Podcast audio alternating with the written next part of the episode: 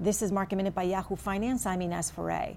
Best Buy reported its quarterly results for the quarter ending May 2nd. Overall, same store sales declined 5.3%, but that's better than what the street had been expecting.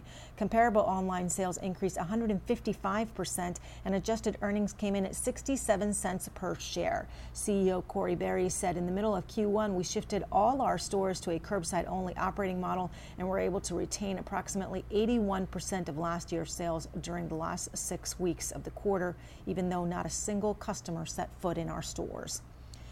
And BJ's reported its first quarter of fiscal 2020 results. Comparable club sales, excluding gasoline sales, increased 27% including digitally enabled sales growth of 350%.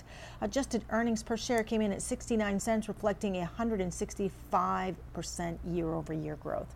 For more market minute news, head to yahoofinance.com.